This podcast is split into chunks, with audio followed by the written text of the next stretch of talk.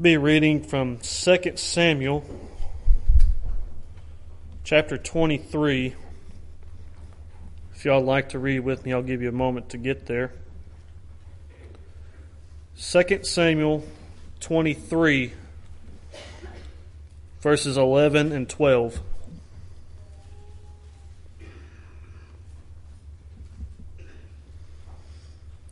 And after him was Shema, the son of Agee the Harite. The Philistines had gathered together into a troop where there was a piece of ground full of lentil. So the people fled from the Philistines. But he stationed himself in the middle of the field, defended it, and killed the Philistines. So the Lord brought about a great victory.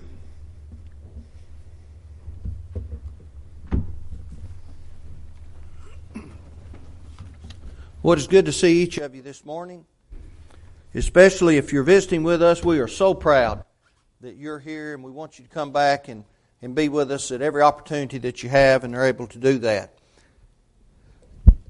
It, it has never really been my habit to design a sermon based on a holiday. That doesn't mean I do not enjoy the holidays. I do. But to be honest with you, when I am preparing a sermon, I may not realize that it is a certain holiday until it's that day. And so uh, I don't normally do that. But I do want to say thank you to all the mothers in the audience today. I know at our house we are able to, for the first time in a very long time, have all four of our girls with us and uh, sitting around the table at the same time and sitting in the pew at the same time. And I know that their mother really enjoys that, and I'm grateful for that also. When we think of motherhood, uh, you know, I, I, guess we can't help but think of uh, Mary, the mother of Jesus, who God had chosen to bring that child into the world, and uh, we appreciate her great motherhood and, and the fact that she did bring baby Jesus into this world. And I was talking with two beautiful little girls in the back earlier, and they wanted us to talk just a little bit about that. And so I said, Well, I'll try my best to see if I can do that. And they must have studied that in class. And so uh, we appreciate them having an interest in uh, the baby Jesus and what he grew into and what he brings to us uh, because of his uh, sinless life he lived and the wonderful sacrifice on our behalf. And so we always appreciate our young people when they, when they show such a wonderful interest in things like that. As we study through the Bible and within the history of the Bible, we learn about a great many faithful men and women who have stood for God and have stood up under terrible situations, under great duress. And one of the things that I believe that sticks out, or at least sticks out in my mind, is that those wonderful men and women who were so faithful to God also demonstrated a great faithfulness to other people who were God's people. And I believe that perhaps there's no greater example of that than King David. When we begin to understand King David and that he was in fact a man after God's own heart, 1 Samuel 13, 14, his subjects realized that. Those who served in David's court in different capacities understood that he was, excuse me, a man after God's own heart and that he was faithful to God. He made some terrible mistakes in his life, but he overcame those and was able to overcome those. And so he had those who, who worked in his kingdom and served at his pleasure, understanding that he was a man of God and that he was faithful to God. When we get over to 2 Samuel 23, and we begin to study that section of Scripture, the Bible begins to describe to us in some detail about what it calls the mighty men who served under David. Now, these were a group of highly trained men. They were trained soldiers. They were valiant. They were courageous. They feared God. They they had a great respect for King David, and they had every intention of always doing that which was right, and they aided David in his victories that God provided for him. Now, within this group of many mighty men, there were three men that is found mentioned in chapter 23. We might say they were the mightiest of the mighty. They are pointed out and brought to our attention among the many mighty men who fought for David. We read about Adino the Eznite. He killed 800 men with his spear at one time.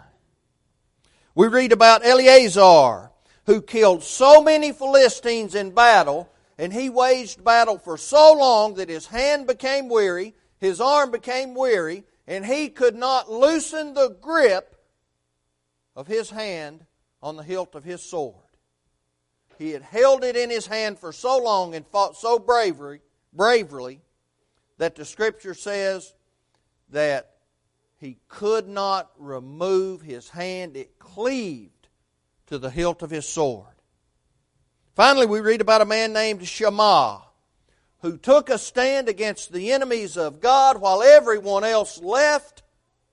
And he stood firm and he stood up and he brought a great victory to David, to the Israelite people over the Philistines. Now, this morning, Shammah is going to be our focus.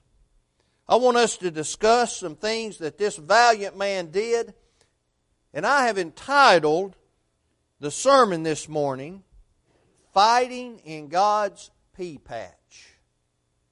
Fighting in God's pea patch. Because that is what Shammah did. He stood up and fought bravely. When the Philistines attacked the people, he didn't back down.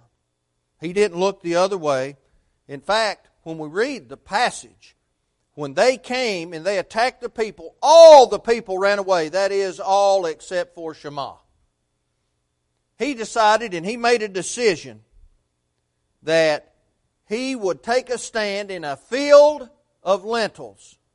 Now, we know those as peas. We might call them peas or split peas or, or whatever the case is. But he took a stand out in that field. And he said, I'm not going to go anywhere. I'm going to stand up and I am going to fight and I'm going to bring a victory to God. Now, there are a lot of things we can learn from this passage. There are a lot of lessons that can be taught from this passage. There are a myriad of sermons that can be preached from this one passage. But I want to focus on only one thing this morning. I want us to come away with a better understanding of what it means to take a stand for God, how we're going to go about taking a stand for God, and what taking a stand for God will bring to us and for us. We need to understand there's a time to fight, even when everyone else runs away.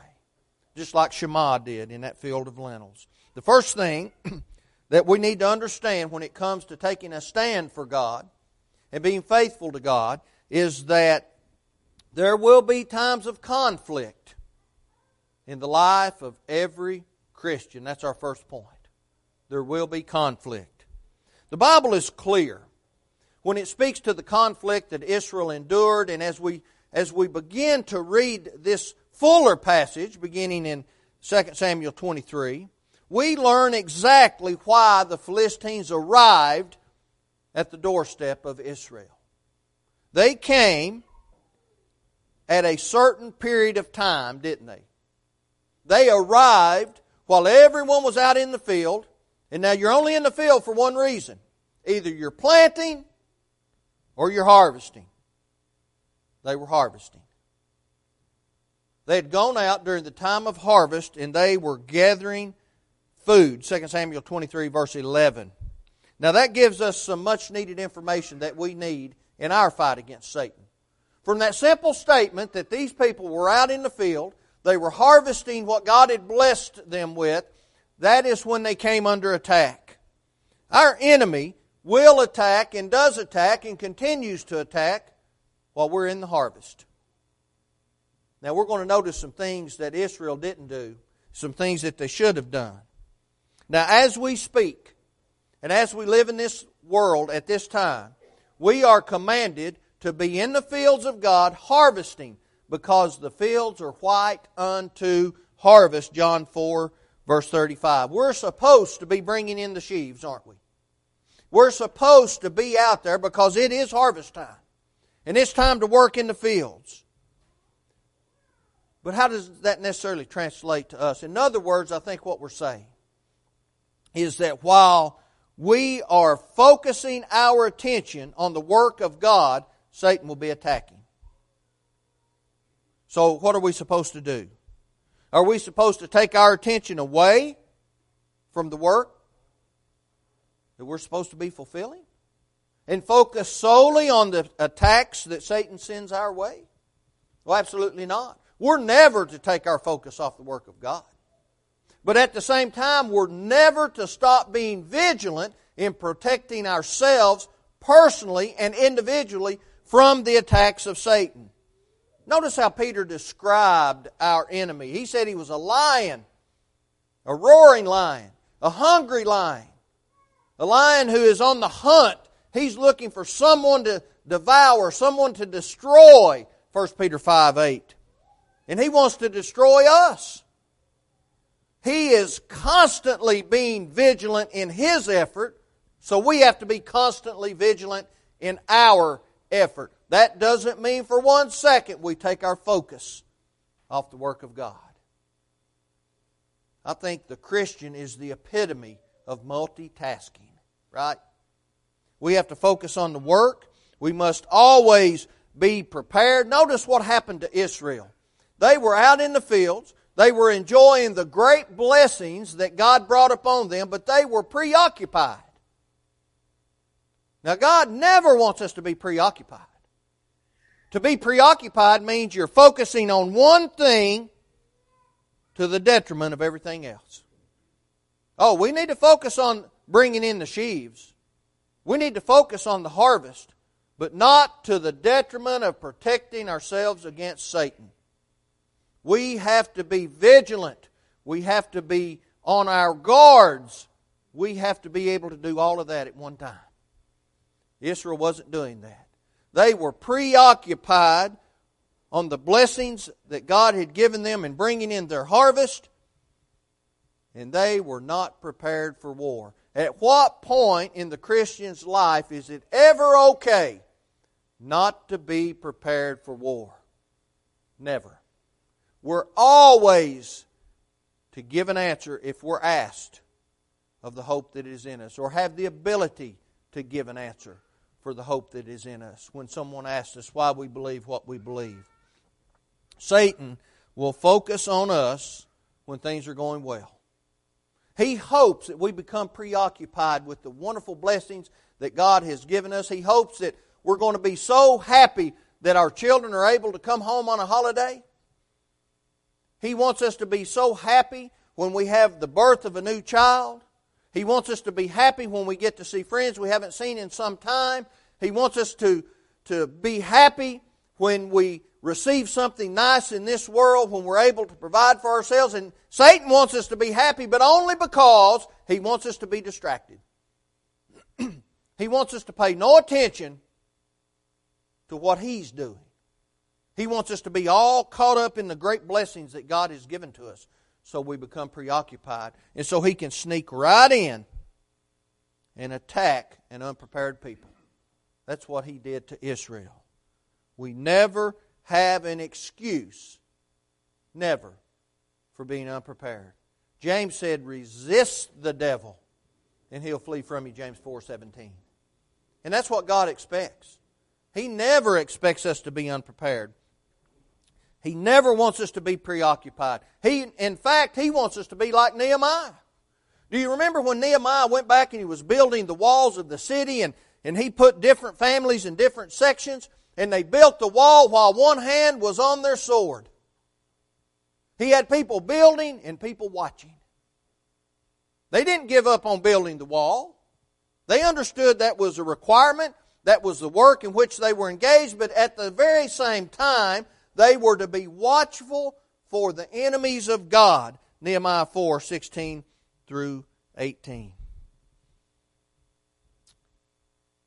The Philistines entered the scene during the time of harvest, catching an unprepared people. But we learn some other things from the narrative.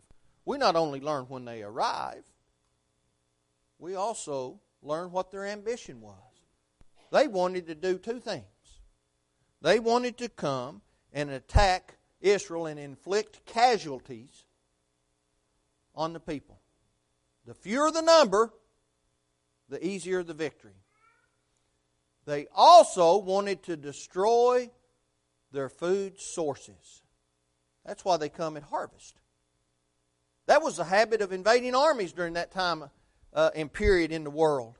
They would come when the, when the men were engaged in harvesting, they weren't, they weren't protecting the homes. Their minds were on something else. And if they could come in and catch all the men all together at one time, destroy those men, destroy the food source, and when you have a starving people, what happens? You're looking for something to eat. You remember in the desert, in the wilderness rather, when the people were trying to go to the promised land and they said, Oh, we're having to eat this old manna. We're starving to death. We want some meat. And they began to think about all the things that they had back in Egypt. They were not focused on God's work, they were focused on their belly. And that's not what God wants. He wanted to destroy the people, and they wanted to destroy the crops on which the people depended. when we have fewer soldiers in the work of God, fewer sheaves will be brought in fewer, fewer of the harvests will be brought forth. There's going to be a lack of what we need. They would march through these fields, they would trample the crops, killing the men as they went. And the same is true of our enemy today. I want us to notice something. When Satan attacks us while we're engaged in the harvest, he is wanting to give us a mortal wound to stop us from working and he wants to destroy the crops that we're supposed to be raising. Now, we're not raising peas, we're not raising lentils or anything like that. But we are raising fruit. We're raising crops, right? I think there's something we need to understand. Satan doesn't care that we have a congregation here. He doesn't mind. Satan doesn't mind that we preach from the Bible here. Satan doesn't mind that we sing songs of praise to God within the walls of this building. Satan doesn't mind if we're praying to God. Let me tell you what Satan minds. Satan wants us to leave it within these walls, and the very second we go outside, he's on the attack. He doesn't care what we do in here. We're small in number, aren't we? He has the whole city nearly. He's not going to worry about 80 people necessarily. But when we go outside these walls and we begin to knock on a door and we begin to try to have a Bible study and we begin to live our lives in front of people like God wants us to live and we begin to grab their attention and they get interested and they want to know what we're doing and why we're different, then He doesn't like that. Now He wants to come and attack our harvest. He wants to destroy us.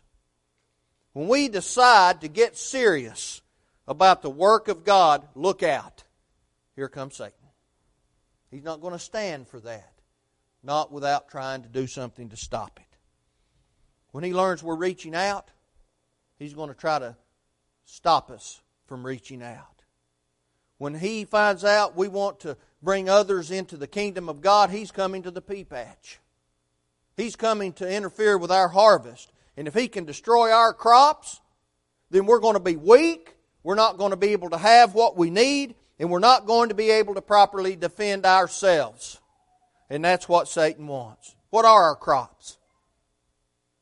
Well, we can begin with the fruit of the Spirit, can't we? We talk about that or we read about that in Galatians 5.22.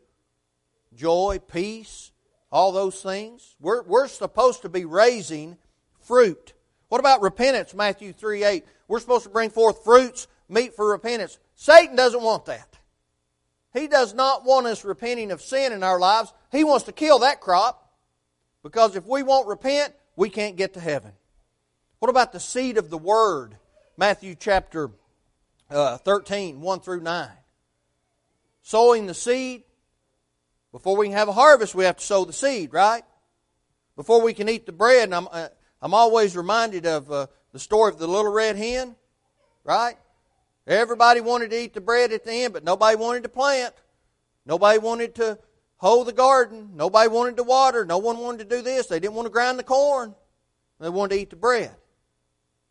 It's not going to work that way, is it? We have to sow the seed first. And if Satan can snatch the seed, the seed of the word, out of our hands, out of our grasp, what are we going to feed on? What are we going to eat? We'll become so weak that we can't even put up a fight. And we don't want that.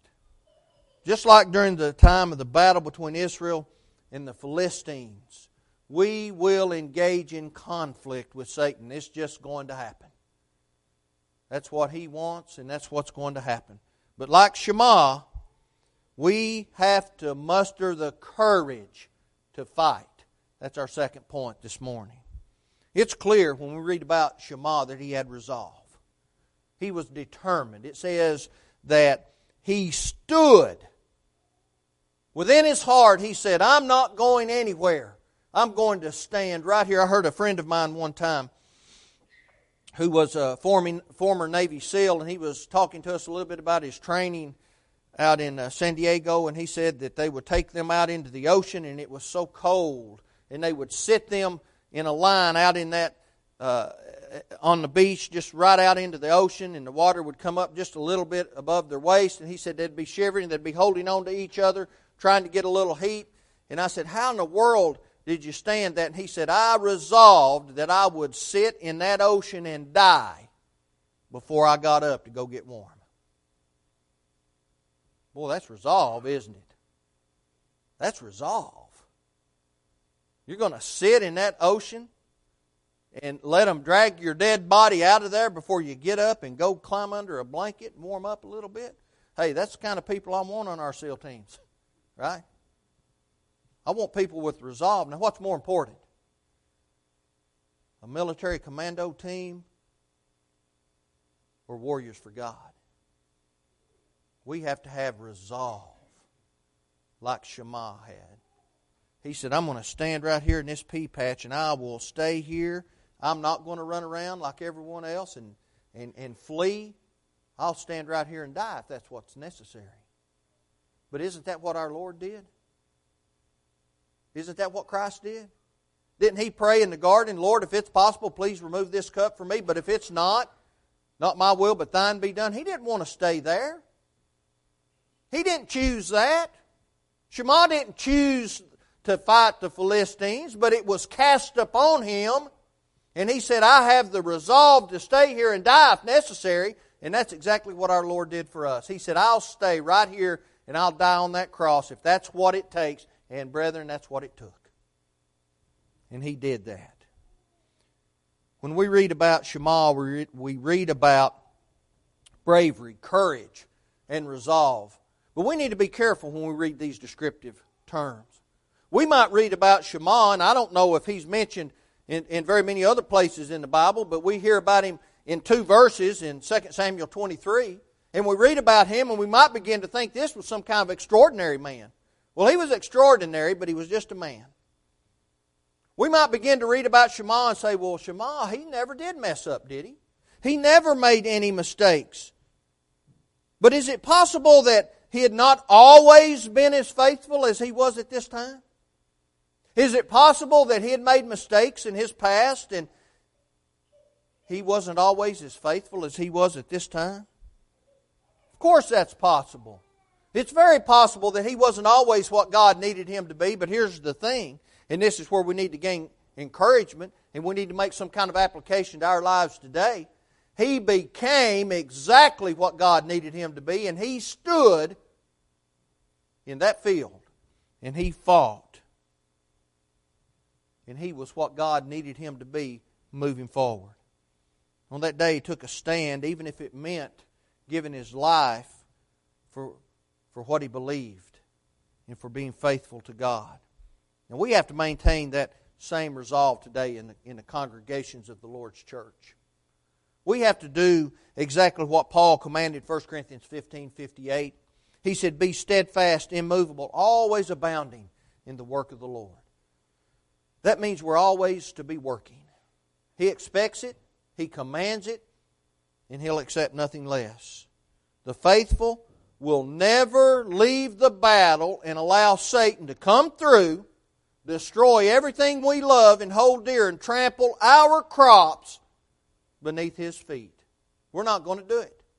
We will never allow that. The faithful won't do that. So we must decide are we going to take a stand?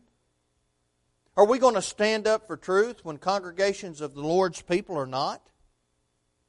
Are we going to allow Satan to hinder the work of the church? Are we going to allow him to interfere in our personal lives and destroy us individually? How do you destroy a group? You take them out individually, one at a time. That's what you do. I'm reminded of the movie Sergeant York, Gary Cooper, so many years ago. When he was in battle and he was defending uh, against those German machine gun nests and the people, and, and of course, uh, within the movie, they took some liberty. But it was based on the fact that when Sergeant York would go hunting, and if he if he were hunting geese, he would shoot the goose behind, right?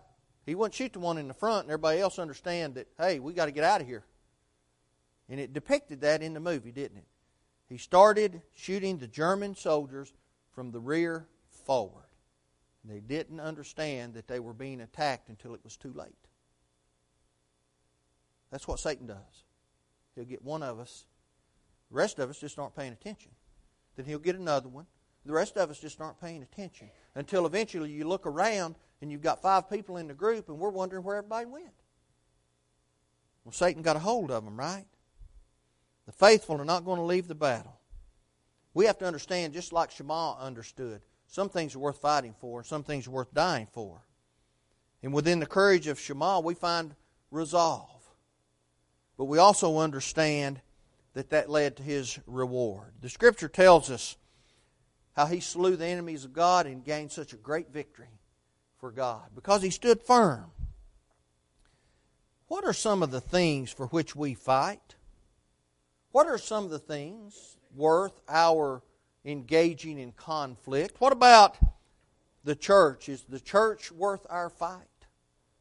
You better believe it's worth our fight. We should fight to the very end to protect the institution that Christ died for, Acts 20 28. The Word of God, is it worth our fight to protect the Word of God and to defend it? What about prayer? Is, is having the ability to pray and the, the liberty to pray when we want to, is that worth our fight? Amen. That's absolutely worth our fight.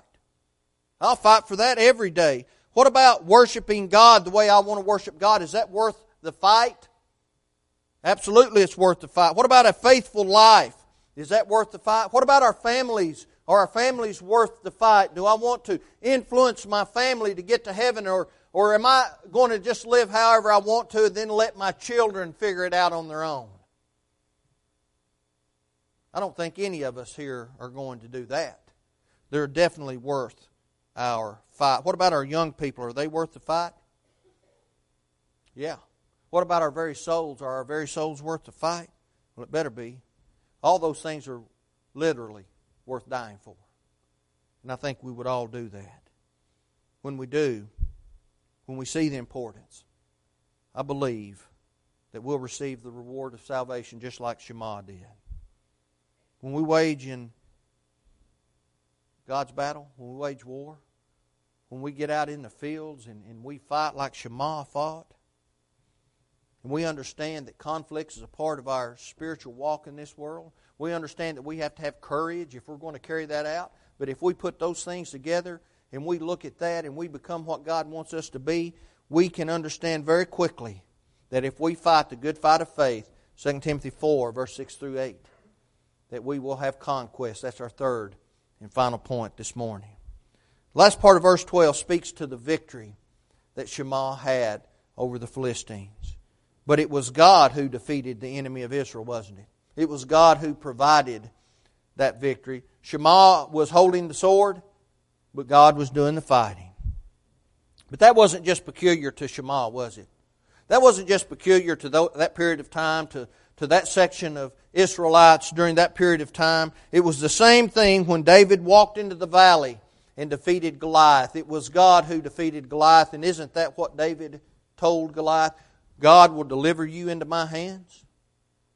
What about Azariah, Hananiah, Mishael as they stood getting ready to be cast into that fiery furnace and, and they were thrown in and, and they said, Our God is able to, to save us. O King, our God is able to save us if He chooses. But whether we live or whether we die, we're not going to bow down before this image. And so they were cast into that flame of fire. Were they the ones that saved themselves from the fire, or was God doing the fighting? God was doing the fighting. What about Daniel when the king said, You can't pray three times a day as is your habit, Daniel, or you'll be thrown into the lion's den. Did, did Daniel protect himself from those lions that night? No, God was doing the fighting, just like God was doing the fighting when Shammah held that sword in his hand and defeated his enemies. God's people are able to take a stand and to have victory only because God empowers his people. Paul said this, Philippians 4:13, I can do all things through Christ who strengthens me. Christianity isn't about me, it's about God, isn't it? It's about Christ. It's about allowing Him to work through my life to present Himself to the world through me and through everyone else as Christians. Isn't that comforting? To know that we can be victorious against Satan if we just simply want to be? Isn't that comforting to know that we can defeat him? Israel's enemies were defeated because God had one man that stood in that field and fought like it was worth fighting for. And he defended God's people. If we don't stand and defend, Satan will take over every single time. I was speaking with someone yesterday, and we were talking about parents of today and, and children of today and the younger generation, and, and we were talking about different ways people rear their children, and that's up to the parent. I've got four children, and that's that's what I'm concerned with as far as child rearing goes. I'm not in the telling someone else how to rear their children business. But I am in the business of talking about how God says to do it. And we're supposed to bring our children up in the nurture and the admonition of the Lord, Ephesians 6, verse 4. But I made the comment, I said, my girls did really well in school and continue to do well in school because that's what I expect. It's what their mother expects. If you expect nothing, you'll get it every single time without fail. If we expect nothing out of our children, we'll get it every single time. If we expect great things out of our children, we have a lot better chance of receiving that than if we don't. That doesn't mean that our children are never going to fail, but what it means is it instills in them that someone expects something from them. And the first interaction that we have with a, with a father is the father we have in this world. And if he expects something from us, if our parents expect something, we have a lot better shot at fulfilling that than if they don't expect anything. My father expected that I acted like I had some good sense in this world. That's what he expected. And when that didn't happen, which it did happen on occasion, he brought that to my attention and reminded me that he expected that. And so I changed what I was doing. When we expect our children to behave as Christians, we have a better chance of that happening. What are we going to do if we don't defend? What are we going to do if, if Satan takes the Bible out of our hands? What are we going to feed on? What are we going to consume? How are we going to get stronger and better? Are we going to continue to to just drink milk. Well, what that leads into eventually is someone coming up with their own plan. Has that ever happened in this world? Paul told the elders in Ephesus, Acts 20, 28, he said, Take heed therefore unto yourselves and to all the flock over the which the Holy Ghost hath made you overseers, to feed the church of God which he has purchased with his own blood. Notice what Peter demanded. 1 Peter 5 2. He said, Feed the flock. Feed the flock of God which is among you, taking the oversight thereof, not, not by constraint, but willingly, not for filthy lucre, but of a ready mind.